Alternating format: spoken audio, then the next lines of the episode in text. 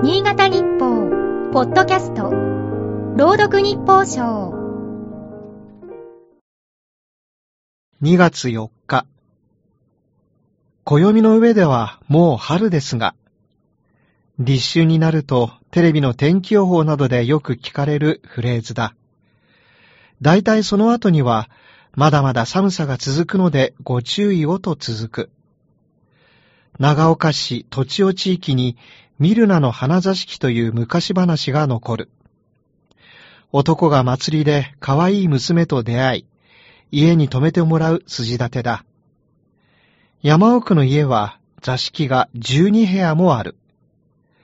娘は買い物に出るが、留守中に2番目の座敷は絶対に見ないでくれと頼む。1番目は松、3番目は桜、4番目は椿。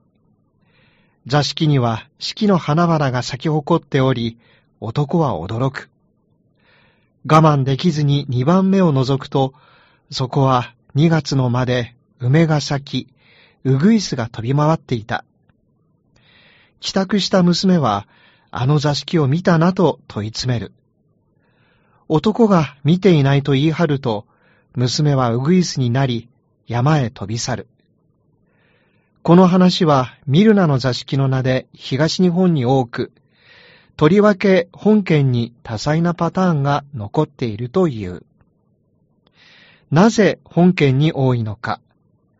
それはどこよりも雪が深く、冬が長いからではないか。こう勝手に想像する。長岡も上越も雪が最も積もるのは例年ならこれから一週間ほどだ。立春の前後は寒波や雪崩など、最も気の抜けない時期なのだ。花座敷の昔話は、2月はまだ浮かれている季節ではないと戒めているのだろうか。梅は春告草、うぐいすは春告鳥と称される。